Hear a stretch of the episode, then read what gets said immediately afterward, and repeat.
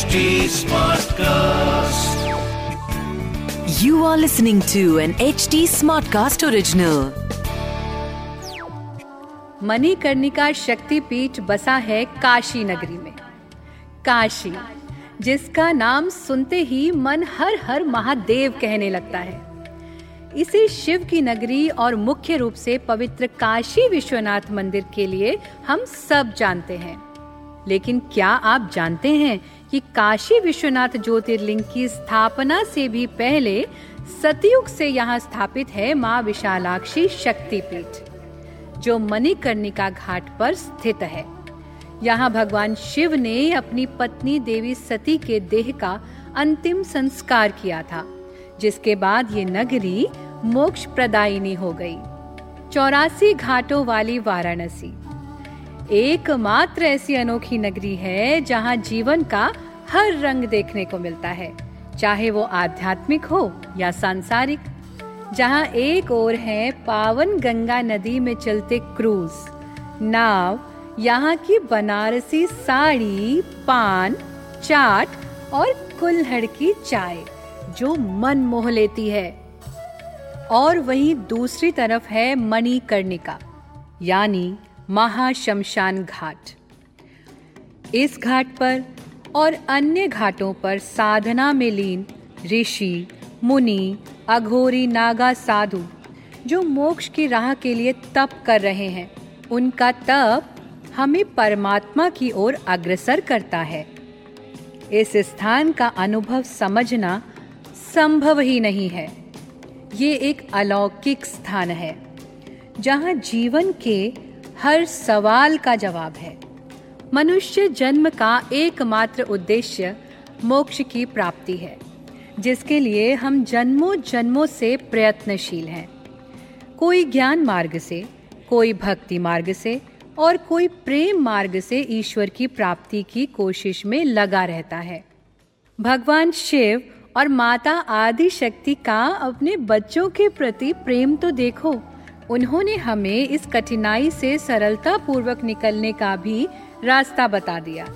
उन्होंने हमें एक ऐसा स्थान दिया जहाँ के दर्शन पूजन स्नान करने से सब सांसारिक और आध्यात्मिक मनोकामनाएँ तो पूर्ण होती ही हैं, साथ ही मिलता है मोक्ष का वरदान। कहते हैं कि इस स्थान पर शरीर त्याग और अंतिम संस्कार के बाद इस संसार में कभी वापस नहीं आना पड़ता। इस स्थान की महिमा का गुणगान करते तो ऋषि, मुनि और देवता भी नहीं थकते। फिर मैं तो एक साधारण मनुष्य हूँ। अपनी बुद्धि के अनुसार आज मैं आपको इस स्थान की अनंत महिमा अपने छोटे शब्दों में बताने का प्रयत्न करती हूँ। नमस्ते, मैं हूँ निष्ठा सारस्वत और मैं आप सभी का एच टी स्मार्ट कास्ट की ओरिजिनल पेशकश इक्यावन शक्तिपीठ पॉडकास्ट में स्वागत करती हूँ। हिंदू धर्म के पुराणों के अनुसार जहाँ जहाँ माता सती के अंग, आभूषण तथा वस्त्र के हिस्से धरती माँ ने धारण किए वहाँ वहाँ शक्ति पीठ बने। इस पॉडकास्ट के ज़रिए मैं आपको ले चलूँगी देवी के इक्यावन शक्ति पीठ की यात्रा पर, जिसमें जानेंगे कि शक्ति पीठ कैसे बने, उनका महत्व क्या है, उसकी कहानी और वहाँ कैसे पहुँचे। भगवान शिव और माँ आदि शक्ति का निज निवास स्थान काशी, जिसे संसार के प्राचीनतम शहरों में से एक माना जाता है, जो हिंदुओं की सात पवित्र पुरियों में से एक है। इसे मंदिरों एवं घाटों का नगर भी कहा जाता है। गंगा के धरती पर अवतीर्ण होने से भी पहले भगवान शिव ने स्वयं इस स्थान की स्थापना की थी। ये वो पवित्रतम स्थान है जहाँ भगवान शंकर ने माता सती के पार्थिव शरीर का अग्नि संस्कार व अंतिम संस्कार किया था, जिस कारण इसे महाशमशान भी कहते हैं। आज भी यहाँ दिन रात दाह संस्कार होते रहते हैं। मृत्यु को भी महोत्सव के रूप में सेलिब्रेट किया जाता है, जहाँ आकर मुक्ति के द्वार खुल जाते हैं। हिंदुओं का पवित्र तीर्थ काशी, जिसे बनारस व वाराणसी भी कहते हैं। हम सब इसे शिव नगरी और मुख्य रूप से पवित्र काशी विश्वनाथ मंदिर के लिए जानते हैं। लेकिन क्या आप जानते हैं कि काशी विश्वनाथ ज्योतिर्लिंग मंदिर की भी स्थापना से पहले सतयुग से ये स्थान माँ आदि शक्ति और भगवान शिव का निवास स्थान रहा है।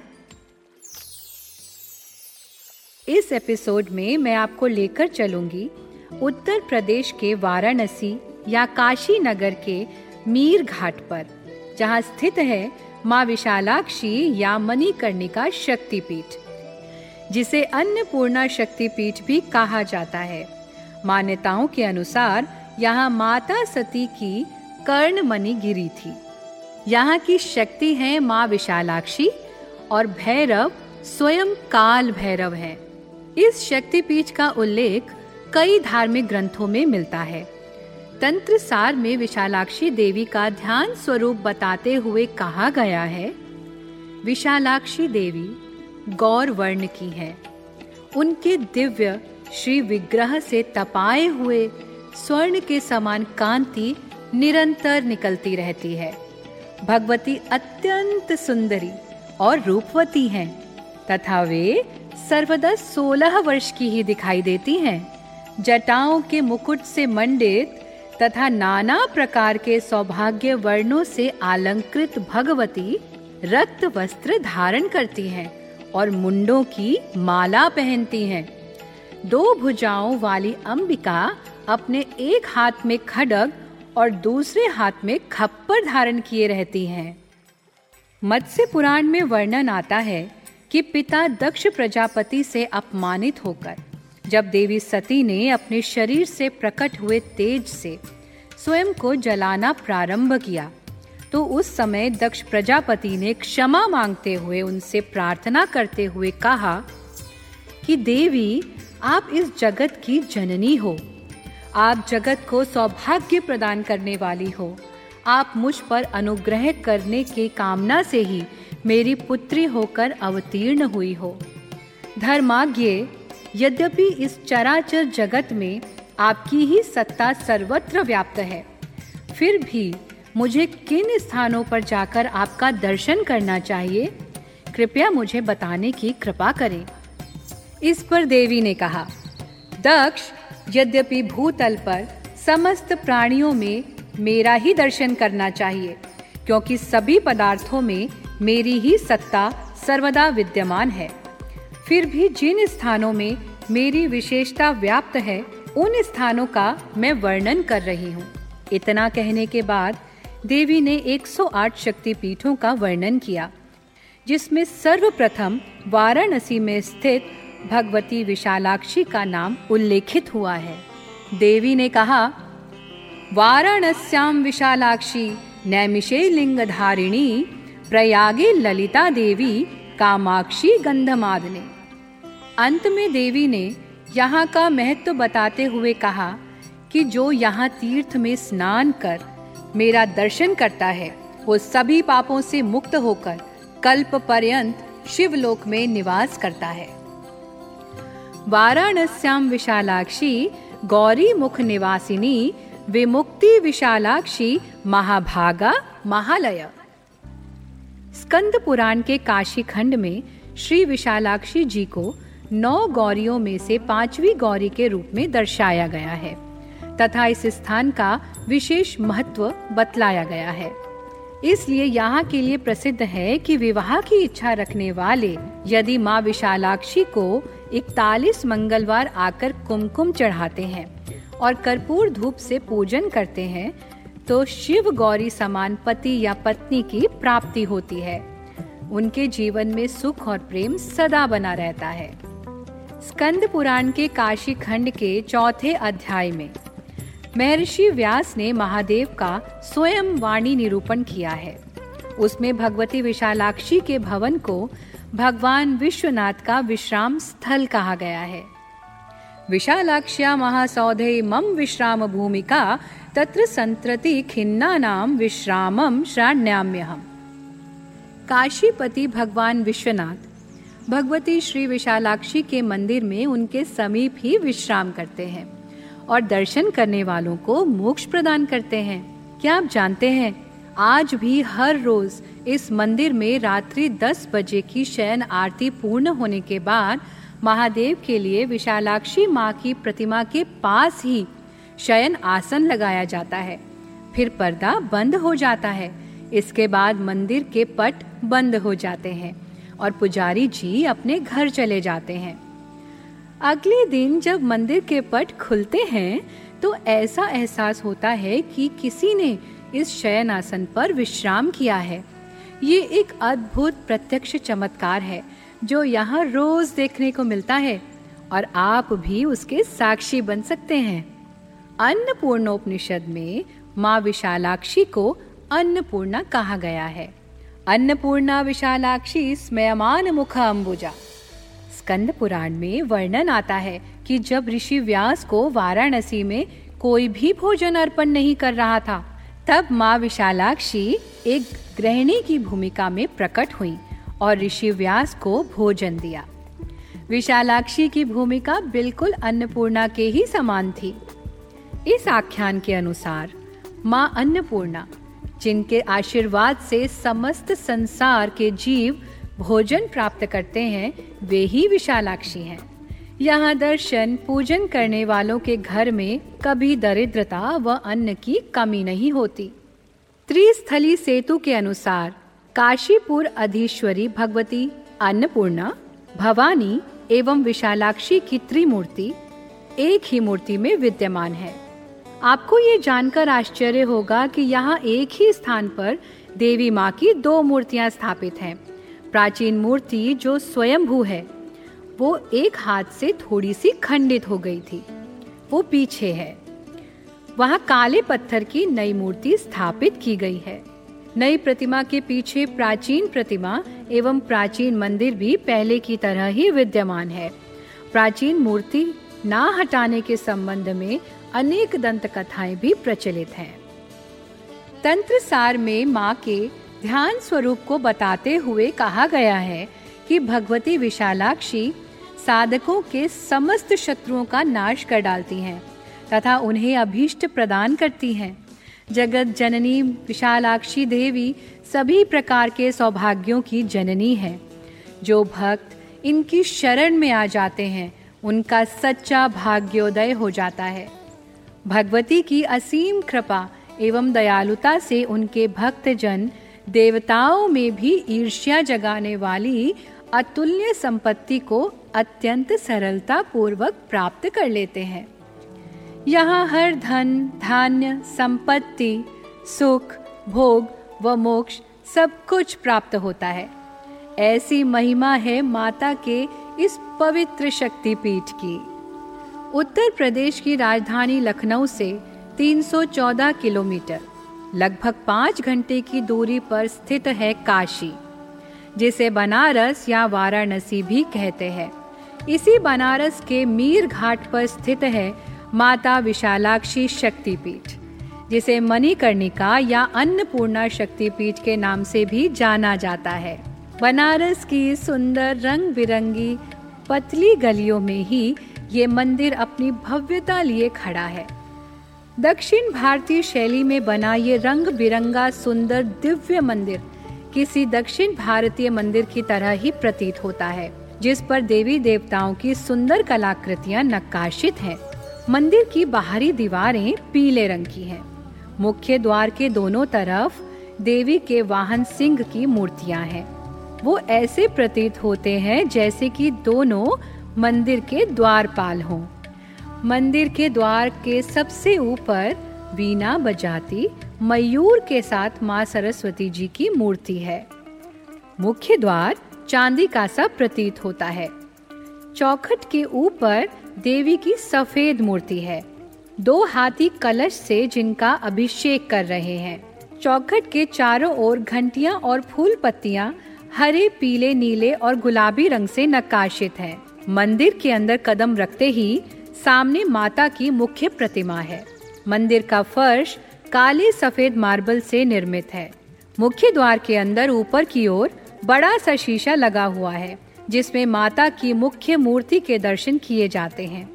इसके बाद माता के मुख्य विग्रह की परिक्रमा की जाती है। मुख्य विग्रह के पीछे ब्रह्मा, गणेश, नंदी, पार्वती कई सारे शिवलिंग के दर्शन होते हैं। माँ के मुख्य विग्रह के ठीक पीछे एक खिड़की है, जहाँ भक्त उसे हाथ से छूते हैं, सर लगाकर नमन करते हैं। परिक्रमा से बाहर आते हुए नवग्रह मंदिर है। कहते हैं कि माता के इस शक्ति पीठ के नवग्रह मंदिर में पूजा करने से सभी ग्रह दोष बाधाएँ शांत हो जाती हैं। थोड़ा आगे बढ़ने पर जब परिक्रमा पूर्ण होने वाली है, मुख्य विग्रह के दाई ओर माता की अष्ट धातु की सुंदर प्रतिमा है। परंतु ये साल में सिर्फ़ एक बार दशहरे के दिन ही दर्शनों के लिए बाहर निकाली जाती है। इस दिन इसका दिव्य श्रृंगार होता है। यहीं से ही एक झरोके से मंदिर के शिखर के दर्शन होते हैं, जो बहुत ही अद्भुत अनुभव है। इस मंदिर के शिखर के दर्शन करने से आप अपने जीवन में सफलताओं के शिखर को शीघ्र ही प्राप्त कर लेते हैं। शिखर के दर्शनों के पश्चात सामने अंदर ही विश्वेश्वर महादेव का मंदिर है, जहाँ शिवलिंग स्थापित है। पहले इनके दर्शन किए जाते हैं और जल चढ़ाया जाता है। इन सबके दर्शनों के बाद माँ की प्रमुख प्रतिमा के दर्शन किए जाते हैं। जहाँ माता की प्रतिमा स्थापित है, वो स्थान ऊपर से सफ़ेद मार्बल और नीचे चांदी से बना है। ये प्रतिमा बहुत ही अद्भुत है। ये काले पत्थर की बनी है। जैसा कि मैंने पहले ही आपको बताया कि यहाँ एक ही स्थान पर देवी माँ की दो मूर्तियाँ स्थापित हैं। प्राचीन मूर्ति जो स्वयंभू है, वो पीछे है। नई प्रतिमा के पीछे प्राचीन प्रतिमा एवं प्राचीन मंदिर पहले की तरह ही विद्यमान है। काले पत्थर की सुंदर प्रतिमा की आँखें स्वर्ण की बनी हुई हैं, जो बहुत कुछ नैना देवी की पिंडी की आँखों जैसी ही दिखती हैं। माँ का श्रृंगार बहुत सुंदर है। माँ ने साड़ी पहनी है और सोने का लंबा मुकुट धारण किया हुआ है। सोने चांदी के आभूषण माँ के ऊपर स्वयं को पाकर अपने भाग्य पर इठला रहे हैं। माँ भोग और मोक्ष प्रदायिनी है। माँ का ये सुंदर स्वरूप हर दर्शन करने वाले को दैहिक और आत्मिक सुंदरता प्रदान करता है। यहाँ माता को कुमकुम, साड़ी, ब्लाउज, चूड़िया और अन्य श्रृंगार का सामान चढ़ाया जाता है। वो ही सामान प्रसाद रूप में भक्तों को प्राप्त होता है, जो कि सौभाग्य का प्रतीक है। भक्त का मन देवी के रूप में ही डूब जाता है। माँ के दर्शनों के पश्चात जब पीछे मुड़ते हैं तो मुख्य द्वार के ऊपर शीशे में माँ के दर्शन होते हैं। माँ की इसी सुंदर छवि के दर्शन आँखों में और मन में भरकर भक्त बनारस की सुंदर गलियों में लौट आते हैं। ये मंदिर पूरा दिन दर्शनों के लिए खुला रहता है। पहली आरती सुबह साढ़े छः बजे, फिर साढ़े ग्यारह बजे, फिर शाम की आरती पाँच बजे और शयन आरती रात को दस बजे होती है। हम सजेस्ट करेंगे कि आप या तो सुबह साढ़े छः बजे की आरती करें, या फिर दस बजे की शयन आरती में भाग लें। इस समय दर्शन करने से आपको भगवान शिव के शयन आसन के भी दर्शन होंगे, जो मन मोह लेने वाले हैं। आप एक चमत्कार के भी साक्षी बनेंगे और आपका मन शिव शक्ति के प्रेम में डूब जाएगा। अब मैं आपको बताऊँगी कि आप विशालाक्षी शक्तिपीठ आसानी से कैसे पहुँच सकते हैं। यहाँ का निकटतम एयरपोर्ट लाल बहादुर शास्त्री बाबतपुर हवाई अड्डा है। यहाँ से विभिन्न एयरलाइंस द्वारा हवाई अड्डे से नियमित उड़ान सेवा उपलब्ध है, जो शहर से 22 किलोमीटर की दूरी पर है। अंतर्राष्ट्रीय एवं घरेलू दोनों प्रकार की सेवाएँ वाराणसी एयरपोर्ट से उपलब्ध हैं। अंतर्राष्ट्रीय सेवाएँ हेतु कोलंबो, बैंकॉक, काठमांडू तथा शारजा हेतु उड़ान उपलब्ध है। वाराणसी एक महत्वपूर्ण और प्रमुख रेल जंक्शन है। ये शहर पूरे देश के लगभग सभी महानगरों और प्रमुख शहरों से रेल सेवा से जुड़ा हुआ है। नई दिल्ली, मुंबई, कोलकाता, चेन्नई, ग्वालियर, मेरठ, इंदौर, गुवाहाटी, इलाहाबाद, लखनऊ, देहरादून से सीधी रेल सेवाएँ उपलब्ध हैं। ट्रैवल एजेंसियों, होटल, ऑनलाइन सेवाओं आदि के माध्यम से प्राइवेट टैक्सी सेवा भी उपलब्ध है। इसके अलावा ई रिक्शा साइकिल रिक्शा और तीन पहिया भी आसानी से उपलब्ध होती है। यहाँ ठहरने के लिए भी हर स्तर की उत्तम सेवा उपलब्ध है। आप जब भी काशी आए, थोड़ा समय निकाल कर आए। माँ विशालाक्षी के साथ काशी विश्वनाथ के भी दर्शन करें। साथ ही मणिकर्णिका कुंड के दर्शन भी अवश्य करें। कहते हैं कि जब भगवान शिव काशी में तपस्या कर रहे थे, तब मणिकर्णिका का कुंड स्वयं भगवान विष्णु ने भगवान शिव के स्नान के लिए बनाया था। तब तक गंगा नदी का धरती पर अवतरण नहीं हुआ था। काशी चमत्कारों से भरी नगरी है। थोड़ा समय निकाल कर इसको अच्छे से एक्सप्लोर करें और आध्यात्म लाभ लें। आज के लिए इतना ही। अगले एपिसोड में हम चलेंगे मैसूर के चामुंडेश्वरी शक्तिपीठ, जहाँ पर देवी माँ के दोनों कानों का निपात हुआ था। आगे की कहानी सुनने के लिए हमसे जुड़े रहिए। मैं हूँ निष्ठा सारस्वत और आप सुन रहे हैं इक्यावन शक्तिपीठ। अगर आप कोई जानकारी या फीडबैक शेयर करना चाहते हैं तो आप मुझे कांटेक्ट कर सकते हैं मेरे सभी सोशल मीडिया हैंडल्स पर। Nishtha Saraswat on Facebook Instagram और यूट्यूब पर। साथ ही, आप एच टी को भी फॉलो कर सकते हैं उनके सभी सोशल हैंडल्स पर। Instagram Facebook Twitter link YouTube और ऐसे पॉडकास्ट सुनने के लिए लॉग इन करें एच टी पर। इस पॉडकास्ट सीरीज़ को केवल मनोरंजन और जानकारी के लिए बनाया गया है। इसमें साझा किए गए इक्यावन शक्ति पीठों की जानकारी का आधार, आपसी कही सुनी और पौराणिक किताबें हैं। इससे हमारा उद्देश्य किसी भी मनुष्य, जाति या समाज की धार्मिक भावनाओं को ठेस पहुँचाना नहीं है। इसलिए इससे जुड़े किसी भी विवाद के हम उत्तरदायी नहीं है। इसकी narration research and writing Nishtha Saraswat ने की है। Direction and production Diksha Chaurasia. Editing and sound designing Amrinder Singh ने की है। This was an HT Smartcast original. HT Smartcast.